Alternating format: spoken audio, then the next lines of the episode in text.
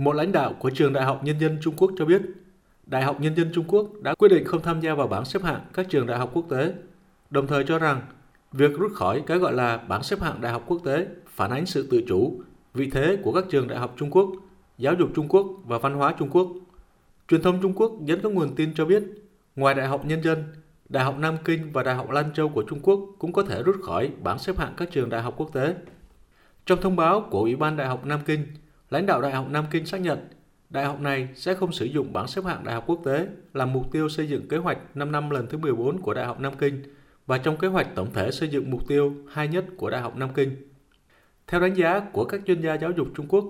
bảng xếp hạng đại học quốc tế cần phải được đánh giá trên nhiều lĩnh vực toàn diện, bao gồm trình độ phát triển của các trường đại học Trung Quốc. Trong những năm gần đây, việc Đại học Thanh Hoa, Đại học Bắc Kinh dần thăng hạng trong bảng xếp hạng đại học toàn cầu, chứng tỏ vị thế và tầm ảnh hưởng của giáo dục đại học Trung Quốc. Tuy nhiên, các trường đại học không chỉ đơn thuần là nghiên cứu học thuật, mà còn phải là nơi định hướng xã hội về tinh thần trách nhiệm,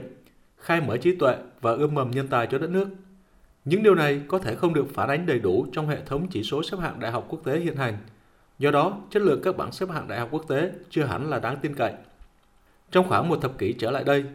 nhiều trường cao đẳng và đại học của Trung Quốc phải đối mặt với tình trạng chạy theo các chỉ số xếp hạng trong bảng xếp hạng đại học quốc tế. Điều này khiến cho các trường tập trung vào số lượng mà bỏ qua chất lượng, quan tâm đến quy mô mà bỏ qua nội hàm.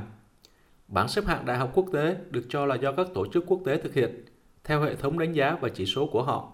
Tuy nhiên, các tiêu chí đảm bảo chất lượng của hệ thống này khác nhau và chỉ mang tính chất tham khảo. Cũng theo các chuyên gia giáo dục Trung Quốc,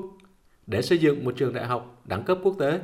Trung Quốc cần phải thực hiện và mở rộng các quyền tự chủ cũng như xây dựng nhiều không gian sáng tạo hơn. Bên cạnh đó, cần nâng cao khả năng quản trị hiện đại, cải cách hệ thống đánh giá, tăng cường chất lượng chuyên môn và năng lực, thay vì đánh giá định lượng và hành chính.